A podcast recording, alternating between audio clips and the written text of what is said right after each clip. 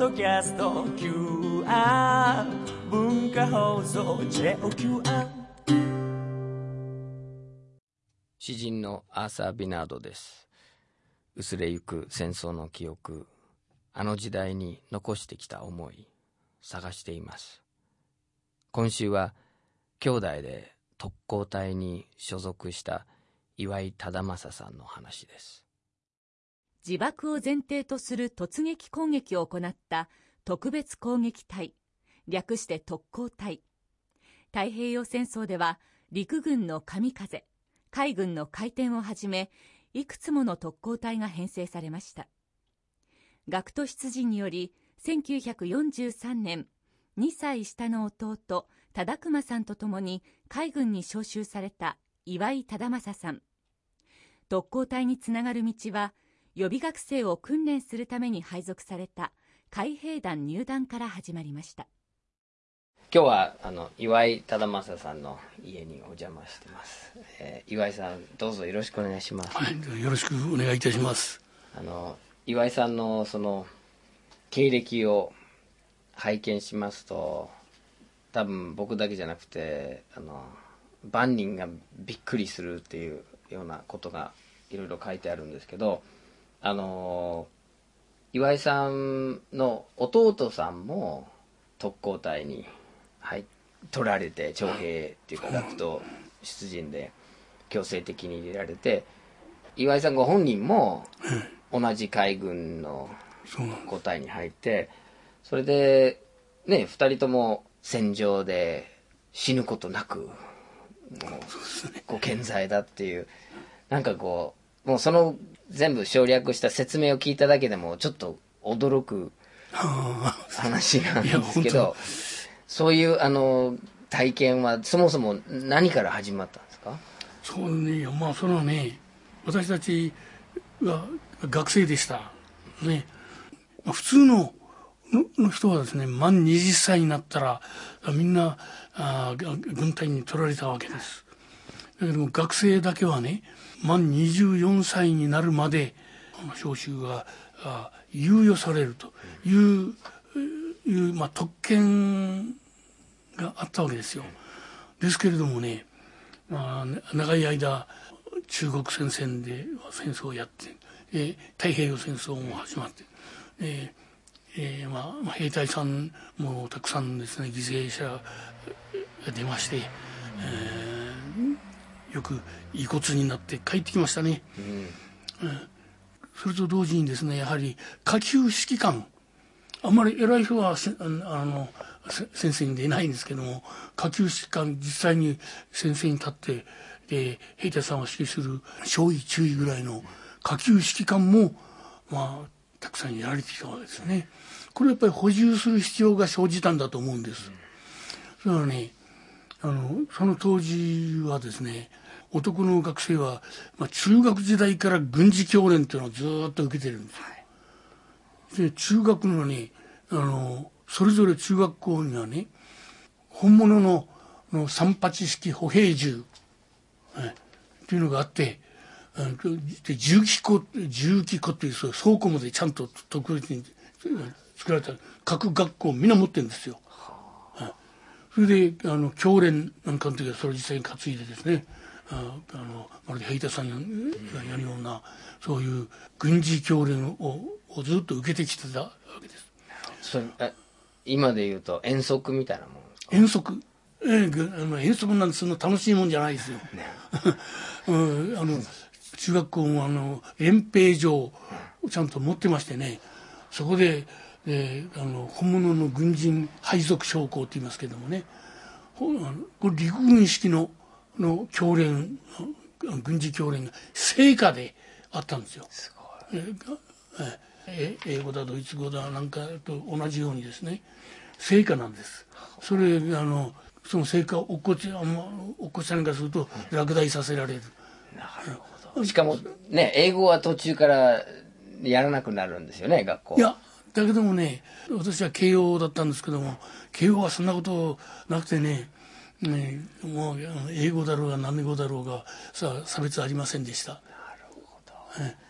ちょっと階級が違うと英語は別に適正言語で禁止っていうわけじゃないんですえーあのね、いや、でも陸軍では、なんか、英語は全然使われなかったらしいですけど、海軍は平気で使ってましたよ。うん号令の中にもちゃんと英語の入った号令が、が、あの、ありましたしね。でもその学校で成果として軍事教練があって、もうみんながそのもう訓練を受けてるからもう軍隊に入ることがもう教育ともうねほとんど境目なく、大学生ぐらいになったらね、下級指揮官、下級指揮官んなんかはですね、できるぐらいのね、あの軍事常識を持ってるんですよ、みんな。ですからね、いよいよ、ああの、下級指揮官が足りなくなってきたったらね、そしたら、そしたら大学生引っ張ってきて、軍隊、あの、あれしたらね、ちょっと訓練すれば、あちょっと軍隊特有のね、訓練すれば、結構ね、下級指揮官の役目ができるようなね、そういう時代だったんです。ただね、あのー我々が受けたのは陸軍式の、それで陸軍式のね、えーあれだったんで、そのとこちょっとね、同じものでもね、えー海軍と呼び方が違うようなねあれあるんですよ。海軍でも陸戦隊って言ってね、あお金があってあの陸軍のような戦争をやることがありますがね、あのアメリカの海兵隊みたいなもんです。そうねええそそういうわけでね、同じ武器を使うんだけども、呼び方が違ったり、なんかするところはあるんですけどね。さっきおっしゃったその号令の中に海軍の場合はその英語があったって、うん例えばどういうどういうところにあっえっとね、いや、いや、大体ね、あの、小さな木製のボートがありますね。あれ、カッターって言ってましたわ。ああカッター。って言ってる、でね、カッターのののオールがこうあるんですけども、それをこう、あの船端にこう挟むこのへこみがあるんですよ。そこにににカッターの一部を乗せて、そそこはね、大抵あの、あの皮が張ってあるんですよ、あの、あのオールの底に。それをね、レザーって言ってました。よ。レザー。レザでしょうねーですね、それを時々こうやってねあのあんまりやると熱を持つのかな、それをこうやってえー水につけてでまた、そその時もねレザー示せって言うんですよ。レザーレザーををを示せ。だからね wet the leather であれをあのそのカッターをね丘に上げてこう吊り下げる。あね、それをあの吊り下げるこんなものがねあの岸壁に立ってるんです、こうやって、それをねなんかダビッドとかって言ってましたね。だ。ダビッドとかってきっとねすっかりなまってなまった英語だと思うんです、だから いやあのみんなねなまったあ英語です。だから洗濯だらい。これをねあの海軍であのねオスタブって言うんです。オスタブ。あれウォッシュタブ。ワッシュタブですね。ワッシュタブあ。それを押したブワッシュタブ。ワッシュタブあそれをそれオスタブ。あなんて言ってね。面白い。海軍の中の中じゃねああのあの平気で英語が通用してるんですよ。それ以外に呼びようがないんだから。そうなるほど。まあそんなことありますね。じゃああのね野球からはちょっとその英語をそうそう。ね追い出して 追い出して。こうキャッチャーとかピッチャーとか言っちゃいけないみたいな言わないでも海軍はそういうそんなそんなやってる場合じゃないっていうかねややらなかったんですそうですね。ねいや大体あの海軍の軍人ですからねあの海軍だから外国に行くでしょ？そうね。えその時にねおあのが外国語は全くできないじゃおおかしいじゃないですか、まあ、そういうあれあれで海軍はね、まあ、あの結構英語は平気で使ってたようですね、あの岩井さんも弟さんも、はいあの陸軍じゃなくて海軍になったんですね、はい。それもその学徒出陣の時これはに、ね自分で望んで選んだわけじゃないです。自分で選ぶことなんてできなかったんじゃないかな、うん。言われるままです。って言われてその時はどこに行かれたんですか？慶応大学の学生から。私は慶応ですよね。であのあれは弟は京都帝大だったんですけども、えー出身の県によってね、えー、大体こう決まるんですよ。関東東北の方はねは横須賀。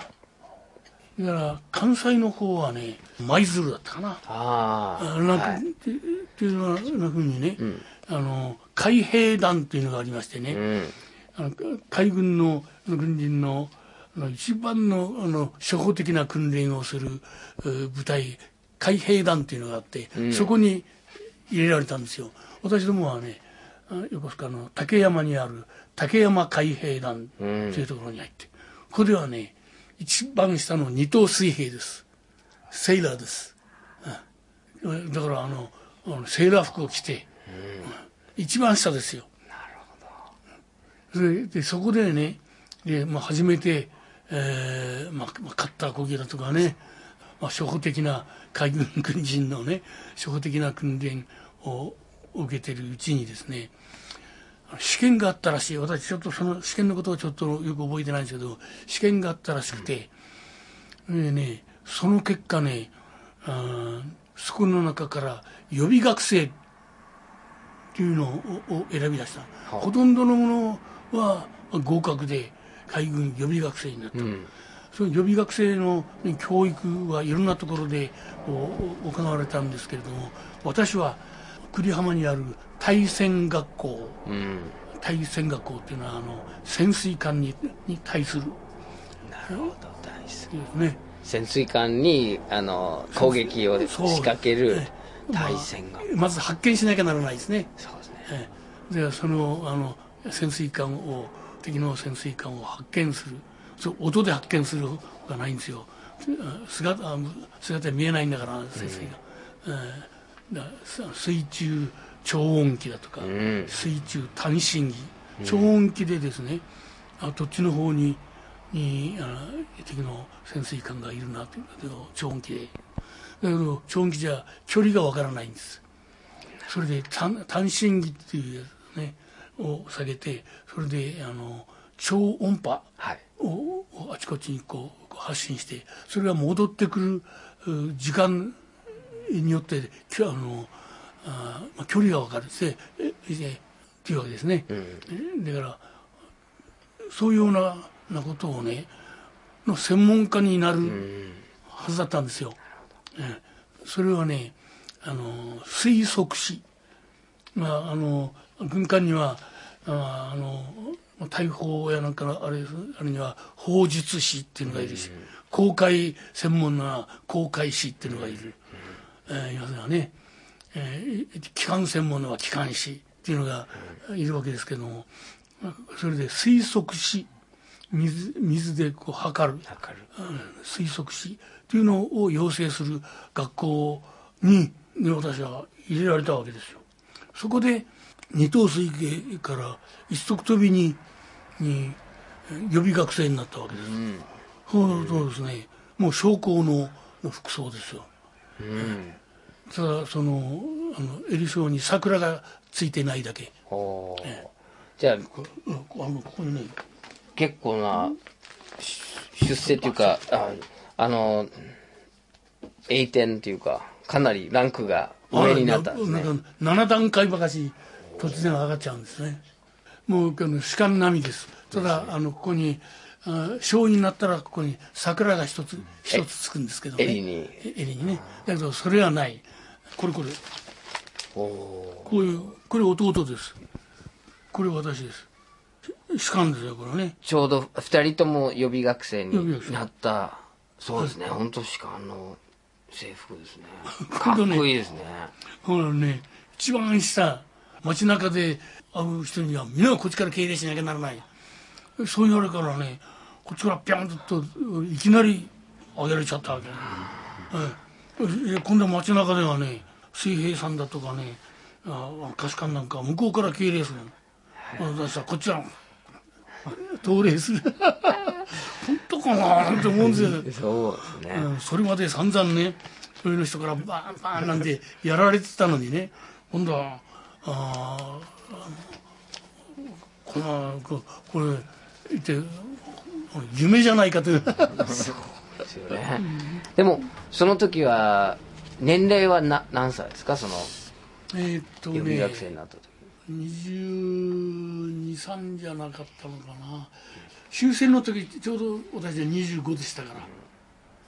もうそういうね学生時代には思ってもみないようなね、ようなあのことをさせられてるわけですみん。なでそのすえっ、と推測士になるわけですね。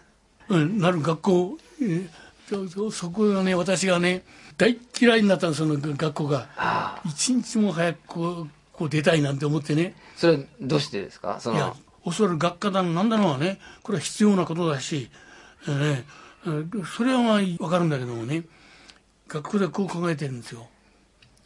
こいつらは学生からやってきた、ねうん自由主義にね西洋式の自由主義にに侵された。だ腐った連中だと。だからこれをね日本のその本当の海軍将校にの、ね、魂を突き込まなくちゃならない。だからこれ大変な話ですこれ。それね、えーそういうわけでねもう実にくだらないね。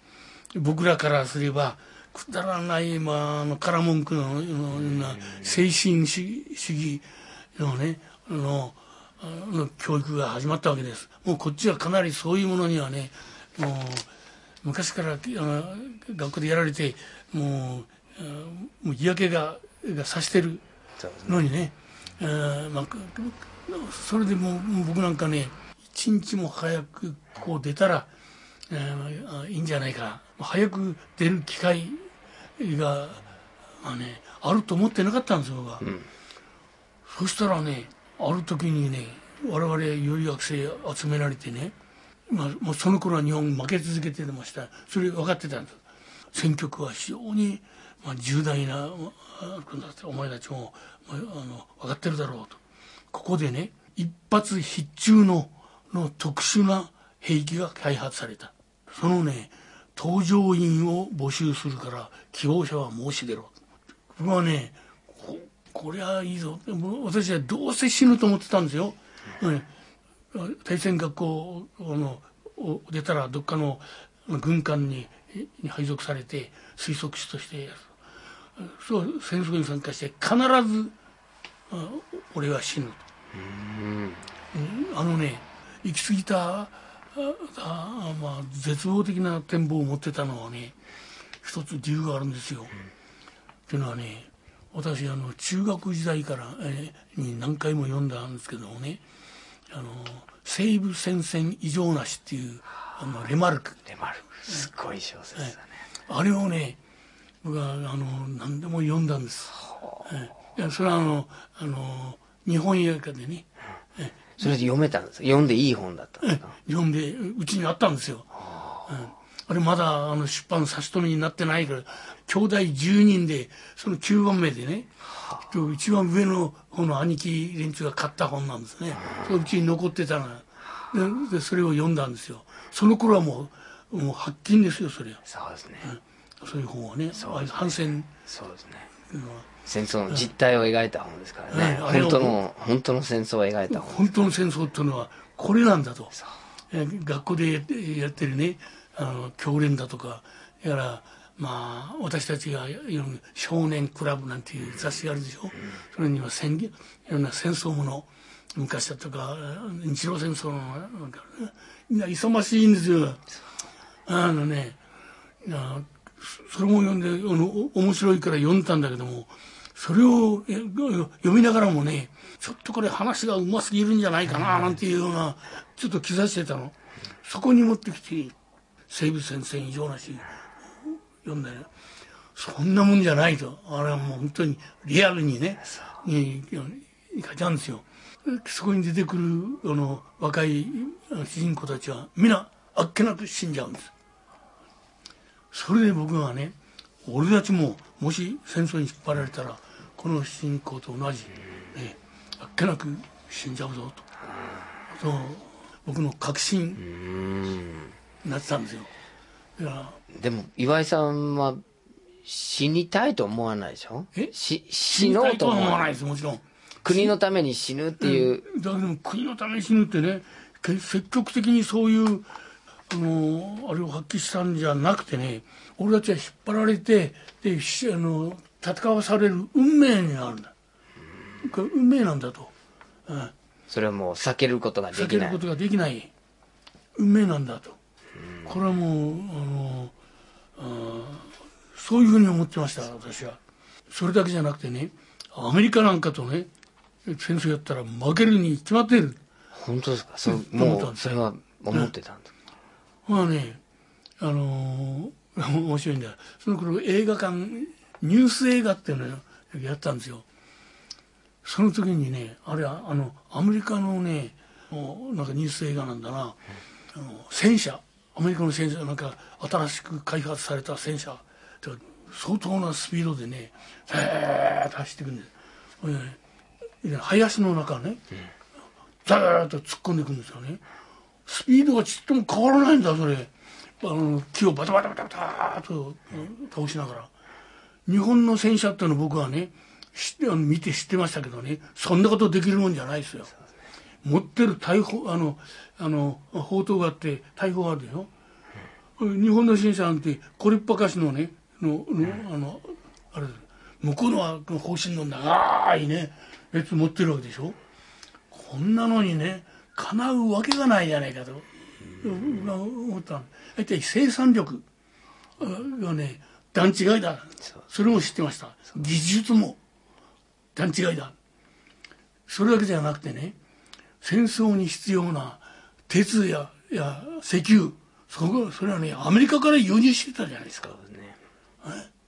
そんなとことね戦争やって勝てるはずがないな、そのねそれなのに上から言われることはねはね大和魂がある、え？あれだ天皇のために命を投げ出すことはいとわないんだと日本人はなんていうことを言われてる。こんなことは言われたんですよ。物質文明ではね欧米は優れてるかもしれないけども精神文明では日本が優れてるんだ。日本は精神力で勝つんだなんて。そんなバカなことが言われてる僕はねそれは全く信じなかったのが。ね、戦争っていうのはねこの物理力と物理力のぶつかり合いじゃないか。それにね精神なんてねえー何の役に立つんだって。そういうことをね軍隊に入ってからもねちょこっと言ったんですよ僕。言ったことがあるんですよ。そんな危険な発言をしたんです非常に危険な発言なんですけどもね。そのことはあの本にもちょこっと書きましたけどもね。もしそんなことができるんだったら目の前にあの茶碗がその その精神力でねこの茶碗をひっくり返してみろって 言ったんです。そんなこともできないくせにね。何か向こうの大砲があ飛行機いくらあっても恐るに足らんなんてね。バカなこと言ってやがるけどもね。そんなことはありえない。やそそんなことを僕が言ったんですよ僕は。まあ、あのそれでちょっと後であのちょっと問題が起こるんですけどね、えーまあだけどそれはね僕のね前からの信念なんですよ、えそのアメリカと戦争したら必ず負ける。ほんでね面白いんだな。僕はそう思ってたんですよね。だからね私のの姉の連れ合いっていうのはねあのその当時陸軍中佐。現役の陸軍中佐で、それでねあのシンガポール作戦行ってね、負傷して。はで帰ってきてね富山っていうとこあるでしょ？あの東京ね、はい。富山にに陸軍病院があったんですよ。その陸軍病院でで治療して、でまあ治ったんでまたあ南方に行くっていうんでね。その時に赤坂に山王ホテルっていうホテルがあるんですよ、あれはね陸軍省御用達のとつながりのあるホテルらしくてねそこに泊まってる。これからあまた南方に行くって。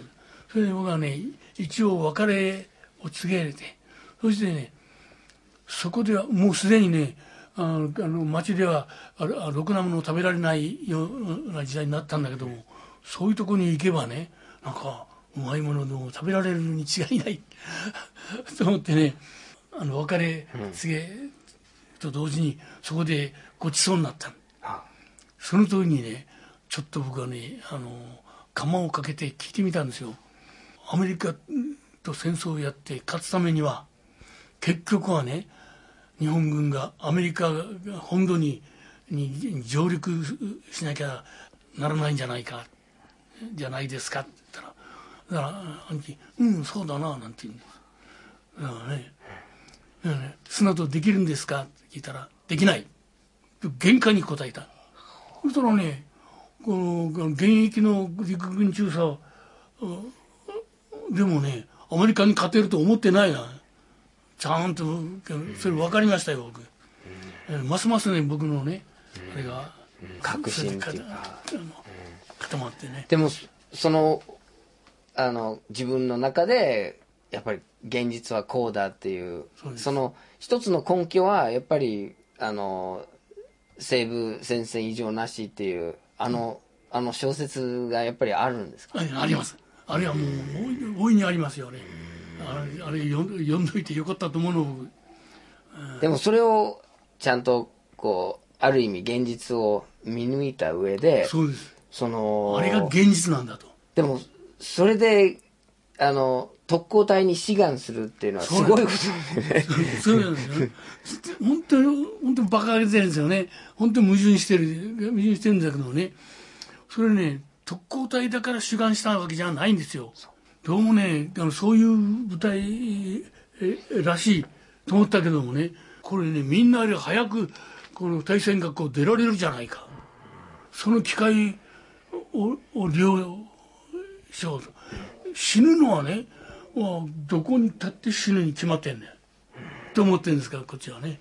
もう袋小路に入って出られない、出られない。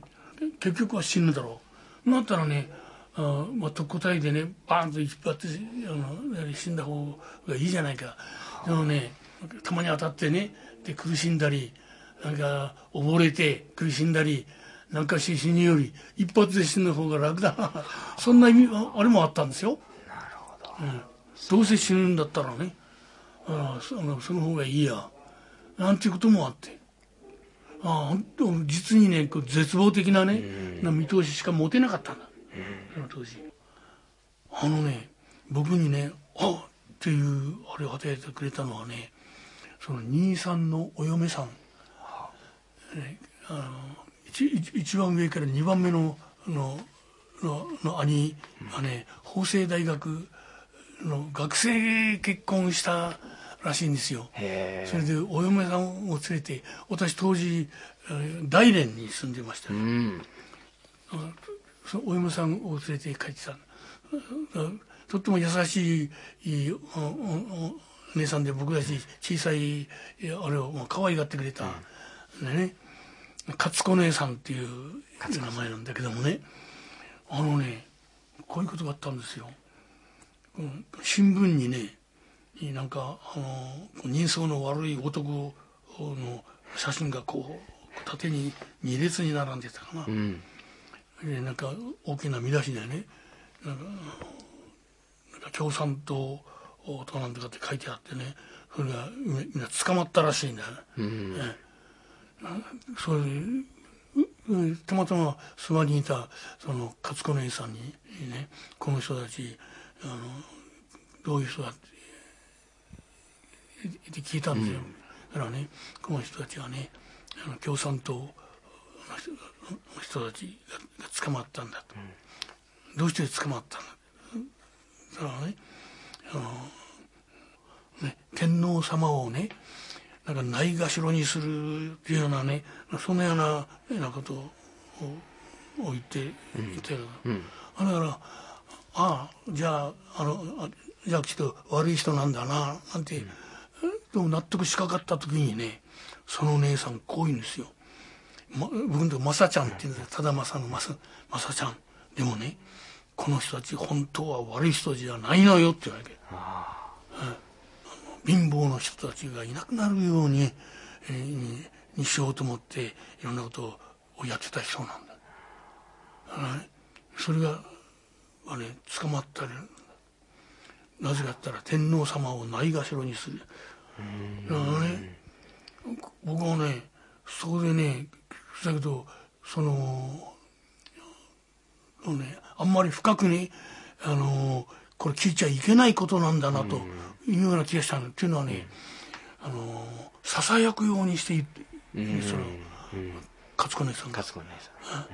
だからこれはあんまり深く聞いちゃいけないことなんだなと思ってね、僕は追求やめて、だけども、それに納得いかなかったですよね、うん。えー、そういういい人が捕まるとは一体何事だと、でも大人の世界にはねなんか変なところがあるんだな、なと、えー、そういうあれはね子供心の中にもね植え付けられちゃったんですよ、あのそれが何らかの形でやっぱりねあ後になって目を拭いてきたみたいだね。ね、ちょっとこう、矛盾、矛盾が、あの、見えてくるっていう瞬間ですよね。だから勝子姉さん、ね、大いに僕はね、感謝して、うん、戦後ね、勝子姉さんにに会った時にねその話持ち出して聞いてみたらね覚えてないって言って、その話覚えてない、だけど、ね、僕にはそれ忘れられないことなんです。よそうね、うん。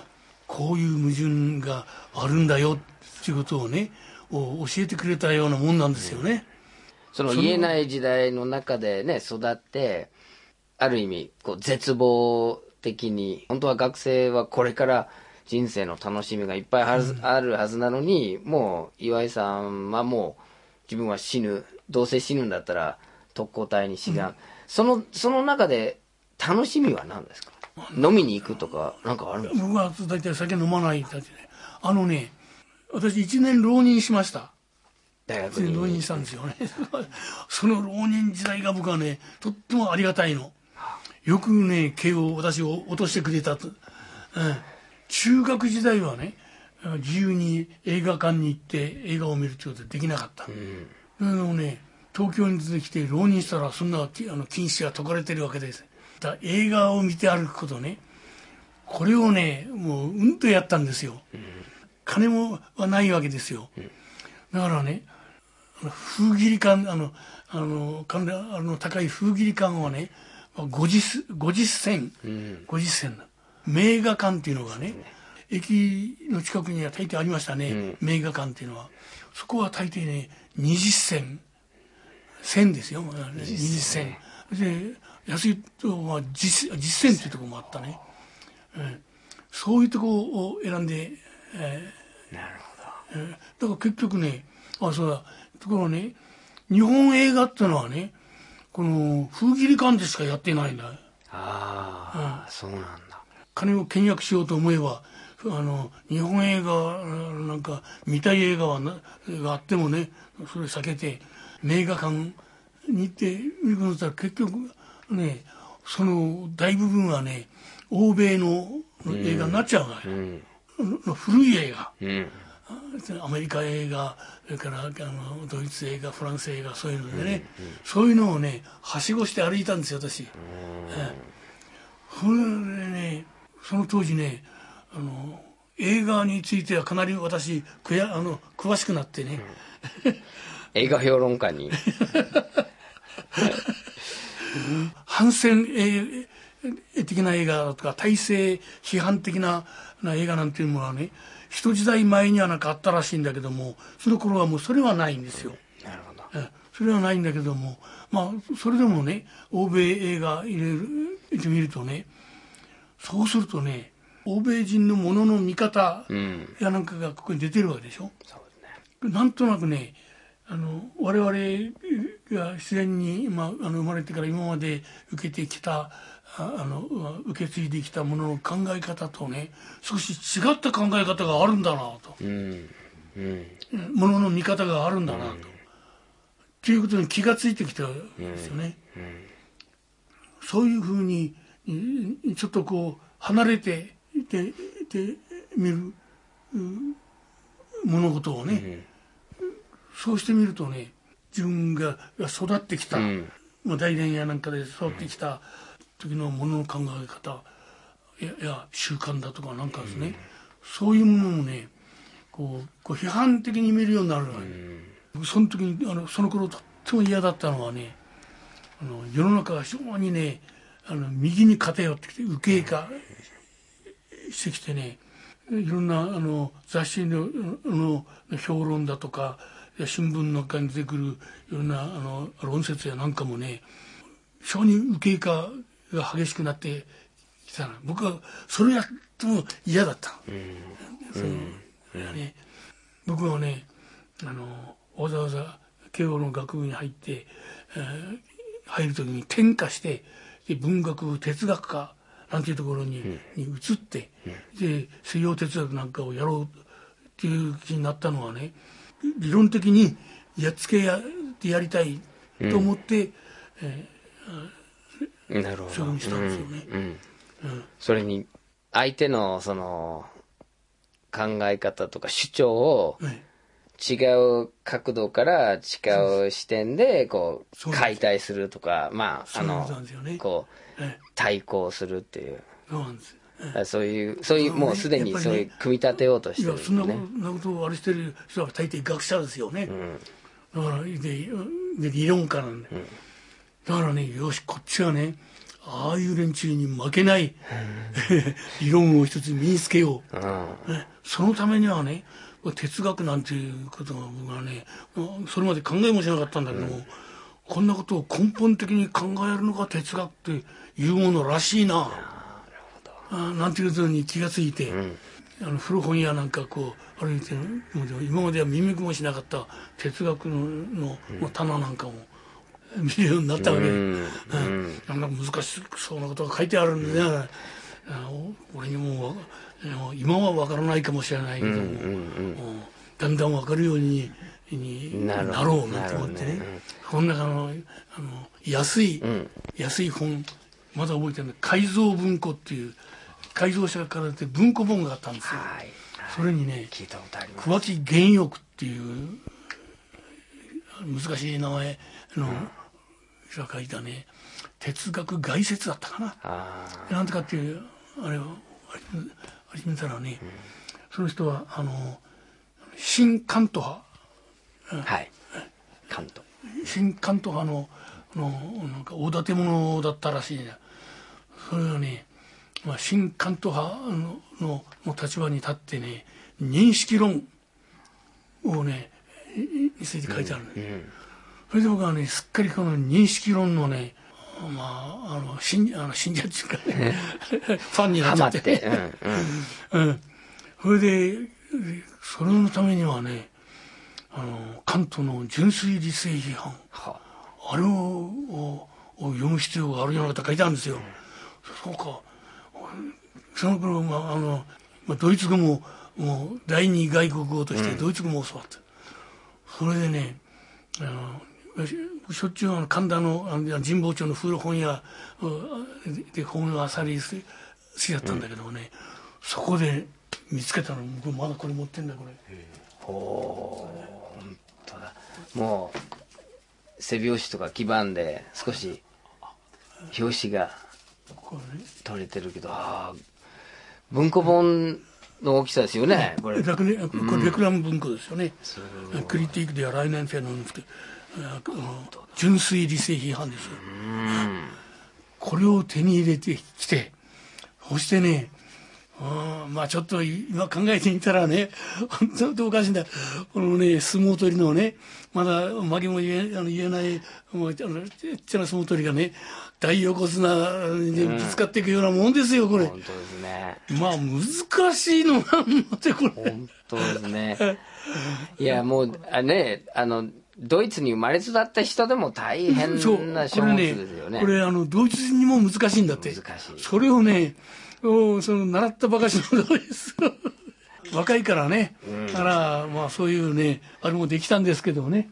でもそういうこうまああの哲学を自分の使える道具箱にしようっていう思いとそのためにはある意味無謀な形でこう飛び込むって。うんでも岩井さんがこう特攻隊に追い込まれた状態で志願したのもまあ飛び込むっていうか。ちょっと似てるところありますよね。ですよね。うんで別にそれはね、うん。あの自分は自滅したいっていう思いじゃなくてでももうここからとにかく出ようとか、うん。そういうもう次のまあことにやろうって、いいいなんてこうあの言うと、まあ、まあ褒め言葉になるけどもね、でもそういう、うんよーし、まあ、じゃあ、えーあのやってやれなんてね。でその時志願したその舞台は何をする舞台だったんですか？いやあのしあの志願をしををして自分で選んだんじゃないんですよ。とにかくあの対戦学校をねををまず出されたわけです。でその先に何があるかは分からないんですよ。うん。でね、川棚いうところにあの九州のね、はい。えーあの長崎の近くに川棚っていうところにね、はい。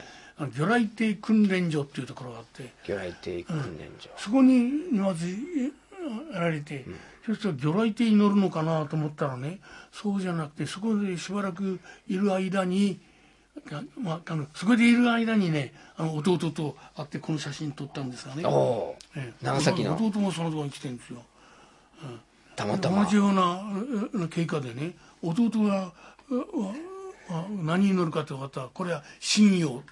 もうちゃんと決まっててました、うん。ええ。あの木製のモーターボートですね。はい。体当たりする。体当たりする、だだ僕ははまだ決まってないんです、でそこからねやられた先がね光、山口県の光の回転基地だった回転ってあの人間如来の回転。回転。ええ。あの回転っていうのくるくる回るんじゃなくて、そうか。回転。そうそうそう。回る。点点の。点,、点を点をひっくり返すという意味なんですね。回転体。これ人間如来だ。人間魚え雷一人の一人。一人乗りの、このねあのこの人間人間魚雷か。っていうことが分かったのはね着いた翌日ににそれをい実実物ををを見せられた、その時初めてそうか俺たちが乗るのはこれかってことが分かったんですよ。で実際に訓練の時に乗るんですか？実際に訓練あの私は1回だけ乗りました。いやどんな感じですか？いやねいやあの狭い操縦席です。ここにねえ目の前ににあの潜望鏡潜水艦で言えば潜望鏡、ペリスコープですね、それのあの、まあ、小型のやつがここにあってそれを、まあ、上げ下げできるんですよね、そういうようで狭いところにこう閉じ込められる。それをね本当はどういうふうにして使うか一緒に使われました、そのね、潜水艦にね潜水艦のの甲板にに積んで、えー潜水艦沈んだままそ潜水艦の中からその搭乗員はああの海底の中に入って、そして、えーあのハッチを閉めてでこう縛ってあるのをどうやって解くのかなそれを解いてそれで発信する、えそういうわけなんですよ。潜水艦から発信。潜水艦から発信する。陸の上からこう海に出るんじゃないんですね。発信して万が一それが途中で故障したりあるいはぶつかる前に脱出するとかそういうことあり得るんですか？まああり得るあり得るんですけどもね。もうもうもう一旦出ちゃったらねもうもうそれでこの世の中はあのおさらばです。あも戻れない。ええ。なんかあのうんあの発信したら潜水艦もうすぐにどっかに逃げちゃうわけですから。そうか。ええ。そのところにいたらやられるんですよで浮上はできるんですか？いやもちろん浮上浮上は出てもねできる。るんですけどもそこからね出ようと思えば出られますよね、誰も助けてくれないですよね、そうですね。うん。だからね一旦出たらもうそれはねあの命はもうない、そういうあれですね、いやそれねこうあの潜水艦の中からこう入ってくるんですよ。だからほんあの上からひ人が入るあの丸い鉢とこれぐらいの大きさかな、もうやっと入れるんですよね、でそれと同じようなものが下にももうあるんです。あるんだ。ところがねまあ大津島っていうところね、はい。山口のそこにねあの今あの回転うん記念館とかっていうのがあってそこにね、あのレプリカそこにもレプリカがある。そしてあそこの、あのー靖国神社にある優秀館、はい。あそこにも確かレプリカがあると思うんですけどね、ありますねあれ間違ってるんです、はあ。間違ってる。はい。いずれもね下にハッチがないね。あ。れ下にハッチがなかったら使いようがないんですよ。なるほど。上から入るんじゃないんだ。下から入る下から乗るからね、うんそそうじゃなきゃねどうやってあれ使うあれをもうねあの魚雷発射管で発射してするわけにいかないんだから、そうだ。うんああれ間違い。どうせ作るならねああいうレレプリカ作るならねもっとよく調べて作りゃいいのに、本当ですね。あの実際に乗った人の話聞かないとね。乗った人の話は一応聞いたんだろうけどそこまで親切に言ってないのかな、でよくまあね話を聞いても話がよく理解されてないされてなかったんだと思うねあれ、訓練しますよね光行って、その訓練は全て死ぬためのそうです。あのあの上手にあの死ぬための訓練ですよね。そうです。あのね木曜線があ木曜線っていうのがあるんですよ、そのね訓練あの本当の時はぶつかるわけですけどもそれをこうね下くぐるんですくぐうまくくぐったら、くぐったら成功。おまあその訓練成功ってことうんねその訓練の時にはねあの追小艇って言ってね、えーまあ事故を防ぐためでしょう、まあ、機動艇、まあ、モーターラウンジですね、えーでねこうついて歩くんですよ。なるほど。これはね何度もやりました、えーあのやっぱり生産力が落ちたためにそういうぶあの兵器をもね頼ろうとしたんだけどもあその回転自体もね生産が遅れてるんですよ。だからなかなかうあの僕らのねあのその訓練のあれも回ってこないわけね。演習は必ずその追小艇がついて歩くんですよ追小艇がねにこうぶつかりそうな場合はね、発音弾ってねは。海の中に投げ込んだらバーンってあれして音が出る、それで警告するんですよ、ほどなるほど、うん。あのこう双眼鏡を下げてね、僕らが舵を取るんじゃないですよ、舵を取るのは可視官です。であのそそれに僕らはね、まあ、命令してね、えーあの左に行け右に行け、まあ、それ命令するする立場でこうやってあ目を皿のようにしてこうやって見ながら、もうそういうことはね何回もやりましたよ。途中でもうやめようとか逃げようとかってそれはもうダメですね。逃げられない、ええ逃げられないですよ、ええすうん逃げ逃げ場所がないですよ。日本国中どこにも。それでねちょくよく事故が起こったの。僕の目の前でも起こったんですよそれが。訓練中に。訓練中に回転に乗ってる。回転になってる、あの誰が乗ってるかねあの本当は僕の番じゃなかったのにねあの急遽になんだかあの僕が変わったああの変わってやるようになったんです。時々こうふじあの浮き上がってはあ扇風機をあの上げてみてで、えーあの方角を決めてそっちの方に、まあ、転身する。そういうあれなんだけどもね危ないなと思ったのはねかなり離れてはいるはいるんだけども前に岩礁が岩がこう出てるんですよ、そっちの方向いてるんですよ、ん。あらねこれ危ないと思って。いやそしてね浮き上がってる時はスピードはねは落ちてるんだけどもスクリューは回ってるんです。はあ。今というのはねこれ魚雷ですからもともとは、そうですね。うん。だからねあの止めてえ再稼働というのはできないんですできない一旦あのあれあの回したらスピードはちょっと変化するけあどのスピードは緩めるけれどももう動いてるんですよ。ずっと近づいてるはずなんでこまあ、僕が危ないと思ったからね発音弾をおお願いさせたんだよ。かなり離れてる。うまくやればねこう回避するんだけどただね魚雷を改造してるわけです。うん。そうするとね魚雷のねの舵っていうのがあるんですよ魚雷には、はい。え魚雷にはねコンパス、はい。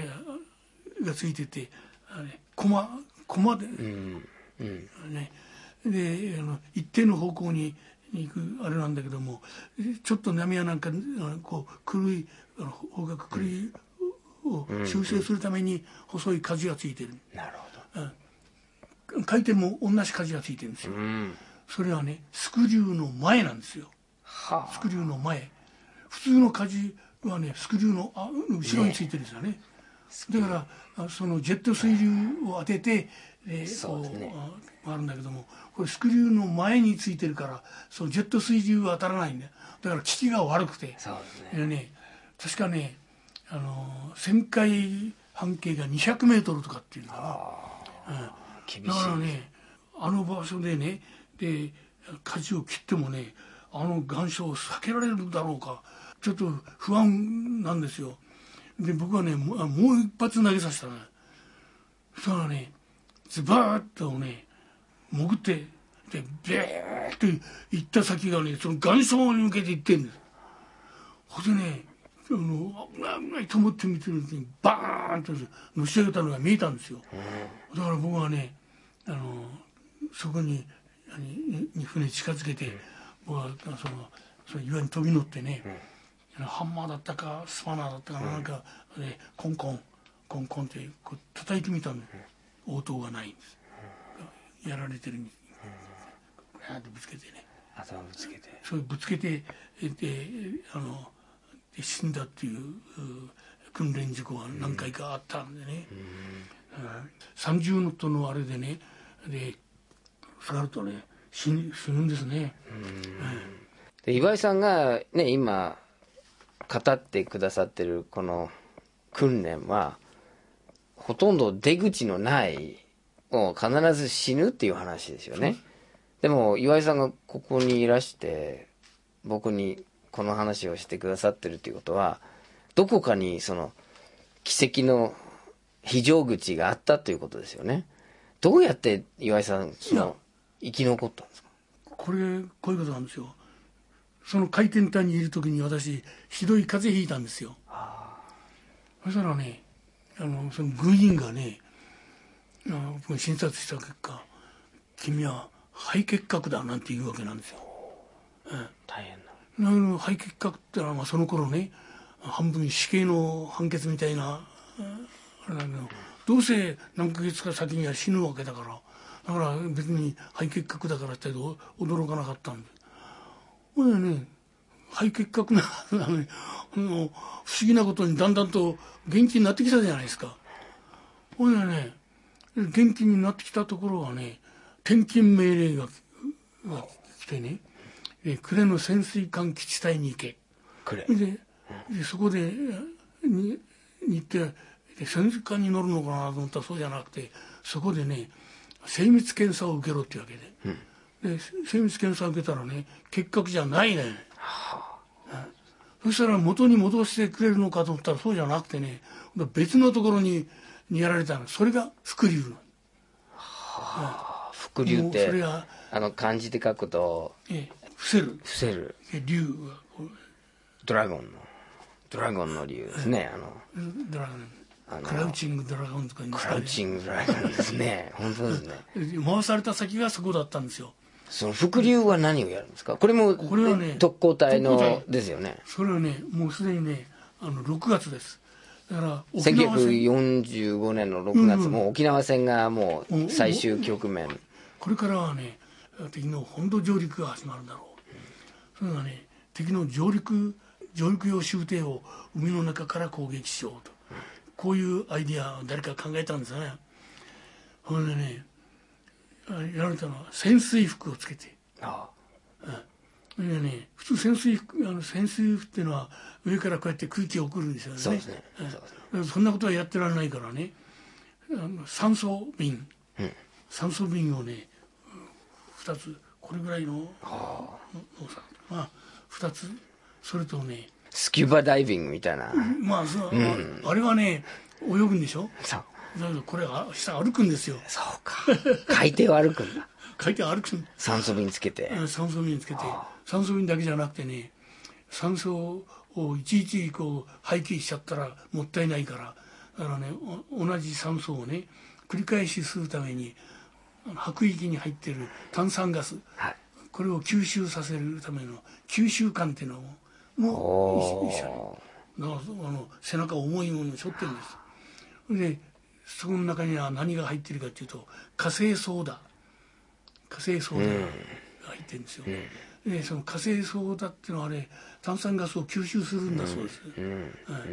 うん。それを通して、えーね、火星ソーダをを取り除いたやた酸素をまあ繰り返しする、で足りなくなったらここにあるあのバルブを開けてあのあ酸素瓶から出す。補給するそういうあれなんですよね。はあ。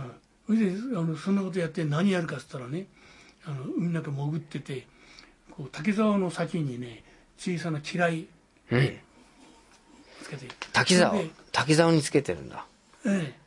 あのね小さいらしいね。私がやったのはあ訓練だけなんでね本物は見たことがないんです、だけどもあもう滝沢の先にいやこんなものがつ嫌いなって言われてあのそれでこんなことがあ練習させられたんですよね。ぐ上陸の船が来たら上上陸用終艇だから小さいそうかそれ潜って下からボーンってやって自分もボーンと爆発してそれがでも潜水服を着て海底からってこれ無理でしょ。無理なんですよ。そのね無理ですよ。そのねやってみりゃ分かるはずなんだあれ。重いもの背負ってるでしょだからねこうやって突っ立ってるわけにいかないんですよ。どうしても前こう、うん前のめりになるね。ならなきゃならない、ここに面ガラスってなってそれで前見るわけですけどね。面ガラスで見えるのはね数メートル先の海底です。それでね上を通る船を狙いって。誰が考えたんですこれ本当だからねすぐにそのむあのその矛盾がが分かって私たち学生出身のの少尉注意なんていうのがね平気でねあー批判してた。こんなこと言って誰が考え出したんだ、うん、漫画から考えたんじゃないのかな？って言ってたんですよ。だけどうちの隊長っていうのはねあの兵学校出てのあのプロです。あのプロフェッショナルオフィサーですよ、それも聞いてね、ああ、そうなんて笑ってんだから、やっぱり同じように考えてんだね、あれ。こんなもん使ったって、これ実用にはならねえような。海軍もここまで落ち込んだかと。そういうあれです。その訓練を6月からやってやって、そしてね、そこから移移ってね、えーあのえっと7月に、7月の24日に、そこから移って、呉、あの、呉っていう軍港にですね、その郊外にね、温度の瀬戸っていう瀬戸があるんですよ。そのすぐそばにあるね、情け島っていうね、島に行ったんです。それがね、その伏流隊の隊だって言うんですよ、そそこは。ところがね、その、この伏流のね、平原全然ないんだよ。うんだから訓練なんて何もないんですよね。僕はきっとね一度ここに集結してでそこからどっかにこう必要なところにこう派遣されるんだろうと思ったらねでもそんな気配もないんだね。ももう仕方ないからねあの毎日カッターとかね水泳とか、なんかそんなことやって過ごしてたんですよ。その時にね8月6日、あの士官連中がねあ朝あの小さな小屋があって、そこで集まって今日のあのあのねあのこの日課をね、な今日は何をやるかっていう、まあ下相談なんかしてたんで、その時にね僕もあの窓際ににいてあれしてんだけどもね窓から見える青空なんですよ、それがね瞬間的にバーッと真っ白に光光あの光ったんですよ、あのねであの話してた隊長も「あれ？なんだろうなあれ」なんて言ってるうちにねドカーンって音がして。それは一体何だかあのその時は分からないですよね、そうなる前にね空襲警報があったんだけどそれは解除になってた、うん。ええ。何も分からなかったんだけども裏山のね見張りから報告があってね、呉方面に黒煙が上がってるって言うんですよ。ああそうかやられたのは呉かななん。て言ってたんですけどもねそのうちに呉からねあの情報が入ってやられたのは呉じゃなくて広島だっていう、いうことなんですよ。ななるほどね。後でこう地図を見てみたらねあのな情け島あとと呉その向こうに広島があるんですね、だから方角的には間違っていなかったんだけどね。それから23日したらね海軍の軍令部から少佐の人がやってきてえみんな集めて説明していったんですけどね、ああれはね普通の爆弾ではなくてあれは原子爆弾というもんなんだ。なんていう説明をしてたんですけど。もうちょうどその長崎に次の原爆が落とされる、あのその頃長崎にについてはは触れなかったからね。だから長崎あのあれ9日、ね、その前8日ぐらいにあ8日ぐらい。したのかなでももう原子爆弾という言葉原子使ってた。爆弾っていうことはもうちゃんと分かってたんです。分かってたんだ、それでだからもうね原子爆弾ってのは一体どういうものかと説明はしたけどもねよく分からなかったね、どうしてそんな原子ってのは一応知ってますよね。ですよね。哲学でもあるからね。哲学アトムですよねあれは。アリストテレスも使ってますから。すよねあれ誰でしたっけ？あのアトムあのパルメニデスだったかな？そうそうそうそうう。んなんかね。そうもうまあ哲学そんなことそのものですね。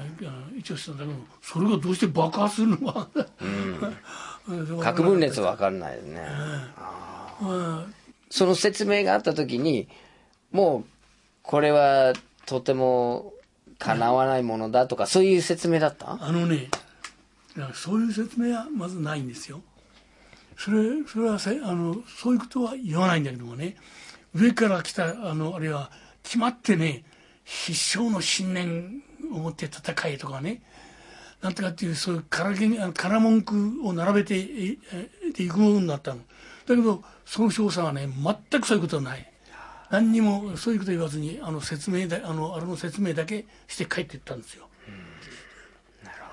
もうねきっとねあのもうこれで日本負けるということを分かってたんだと思いますねあの少佐、で自分たちが広島に行かなきゃいけないとかいやそれはなかった。それはなかったですよね。でその後まあ8月15日に正午にその放送重大放送があったんですけど、それそのそれまでのそれまでもねやることがないんだから、うん、だからね、うん、いつもの通り水泳とかなんとかやってただけじゃないですかね、うん。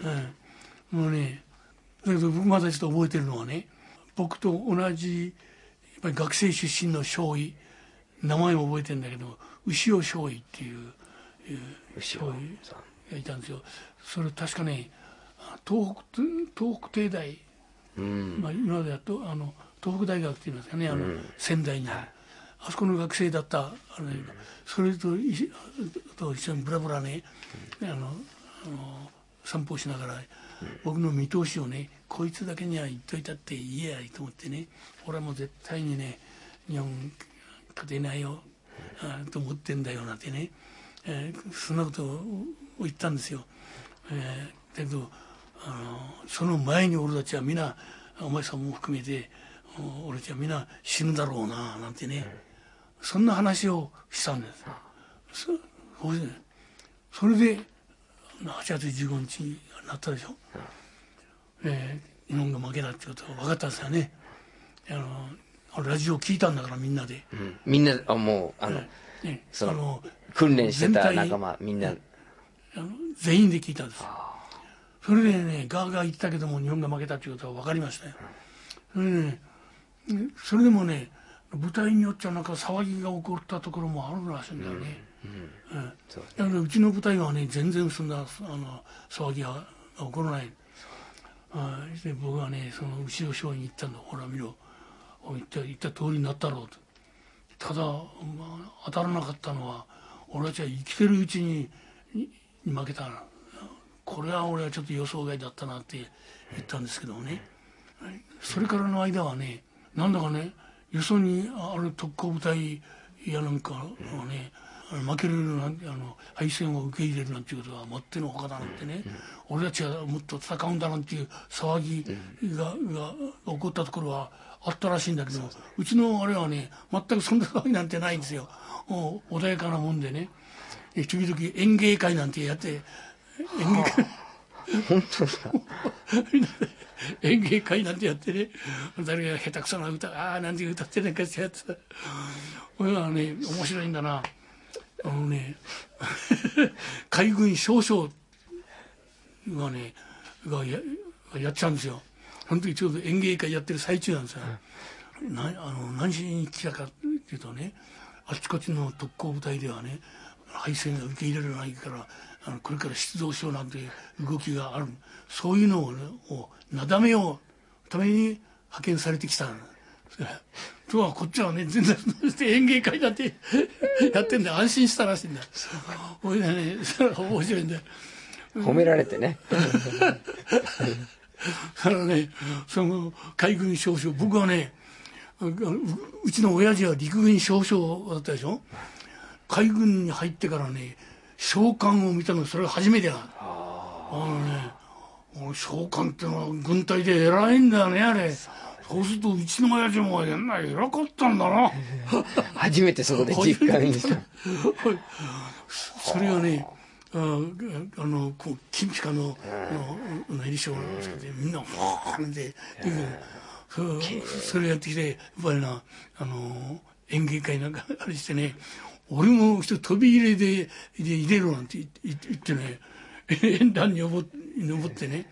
何をやったかったらねあのあのあのレハールのあののメリー・ウィドウっていうのあるでしょ。う、はい、あれのあの一節「ダデデダダダダナナナあれをねあの英語であああれはもともとはドイツ語だけどもね。そうですね、うん、英語ででで歌ったんですよ。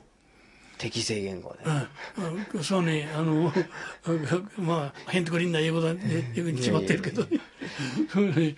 そどうしてあのそんな歌知ってるかってことも説明してる、うん、のねあの彼らがあね兵学校卒業あの卒業したら少尉候補生っていう、うんね、少尉になる前にですね、うん、あの練習艦に乗って遠洋航海するんです。そうだそうだ。あのその練習艦っていうのはね日露戦争の時に使った古い軍艦なんですよ。そういうのに、えー、そ練習艦に仕立てて、えー、あちこちのねあのあの遠洋航海させる、うん、その時にねオーストラリアのねメルボルンだかシドニーだかに、えー、行った時にねちょうどそのそれをねあのやってたんだって、うん、それみんなでそれ見に行ってねそれはみんな気に入って本屋に行って楽譜を買ってみんなでねあのあの歌を覚えたんだなんて。それがあれねだけどまあ英語版なんだね、うん、英語版の。オーストラリアだからね、えー、俺それで英語で歌った。あそんなもう 18番だったんですね18番だったんですよあれ、はあ、えー、それをね海軍ではね海軍少将なんていうね、そういう陸軍とそこのとこ違うんだ。なるほど。英語ははね、は平気で喋るね。うん、そういう気風はずっと残ってたんだね、あれ。岩井さんは何をやったんですか？演芸演芸会で。演芸会で、あの、18番は何だったんですか？僕は出られない。僕何にもそんな歌なんて知らないんで、うん。そうなんだ。うん、何も知らないから、僕は、あの、いや、いやもっと他にね、なんかいろんな流行歌、その当時の流行歌とかね、何や節なんて歌ってるやついたな。ですそうちょっとみんな下手くそですよみんな。いやいやうん、でもね、まあ、そんなでねああの演芸会なんかやる雰囲気ができたんだねあれね。なるほど。うん、それでねその海軍少将閣下がやってきてね そ飛び入りしてでメリーウィドを歌ってるんで、それ面白いなといまだに覚えてますよ、ね、岩井さんたちが演芸会をやってちょうど70年が経とうとしてるんですけどこの70年経って何かこうここに来て見えてきたものってありますか？自分の体験から。あのね安倍さんがね戦後レジームからの脱却と。言ってますね。言ってますね。つまりね戦前レジウムへの回帰が彼の本心だと僕は見抜くんですよね。これはね絶対にに許しちゃならないと思うんですよね。戦前にはねそれに抵抗することができなかった。ところがね今の日本人はね抵抗することができるんですよ。日本の憲法はね国に対して戦争しちゃならんぞという命令を出しているわけです。決してね俺たちがやったあの失敗をね繰り返しちゃいけないぞと。俺だけ反対したってしょうがないじゃないか、なるほど。僕一人で反対したってね。あのと捕まってぶち込まれるだけだった。なるほど。そうかもしれない。だけどもね多くの人がそうだったんだ、ね、多くの人がそうだった。そういう人たちが僕も含めてそういう人たちがそういう世の中を作ってたの。それそれは何によってって言ったら沈黙によってだ。沈黙することによって協力してたそれをねこのみんなに気づかせるということをね、まあ、罪滅ぼしだろうと思うんですよね、そう思って生きてるんですよ。岩井さんの弟さんの忠熊さんは小型のベニヤ板作りのボートで突撃する信陽という特攻隊に所属してました。岩井さん兄弟は共に生き残ったものの長い間特攻隊にいたことは口をつぐんでいたらしいです。しかし特攻があまりにも美化されるその風潮に黙っていてはいけないと10年ほど前から岩井さんは自らの経験を語られるようになりました。その経験を直接聞かせていただいて僕はその特攻隊っていう言葉についてあのいろいろこう、まあ、問題を突きつけられたような思いになりました。特別攻撃隊っていうんですけどあの時代に死を覚悟してそして市民生活を送ったり任務に就いたりすることはもう普通だったし一億総玉砕という言葉がもう普通に使われてた時代だから特別攻撃隊は一体何が特別だったのか。もちろんその自爆を前提にその死をもうはっきりと覚悟しなければ任務に就くことができない。それはわかるんですけどでも岩井さんの話を聞いてるとひょっとしたら一番その特別攻撃隊において特別だったのはその矛盾の大きさ不条理のその鮮やかさだったんじゃないかという気がします。あの伏流っていう名前がついたその特攻隊に所属した岩井さんがその任務の説明しただけで誰でも素人でももう無理だっていうことがわかるしその命令を出してる方も命令に従ってる方ももう無理だっていうことを知った上で実感した上でいややってみるっていう。で岩井さんはそういうその矛盾そういうある種のバカバカしさをずっとあの自分のその感覚の土台にしていてそれが多分あの岩井さんの語る経験の一つの大きな教訓でもあると思うんですね。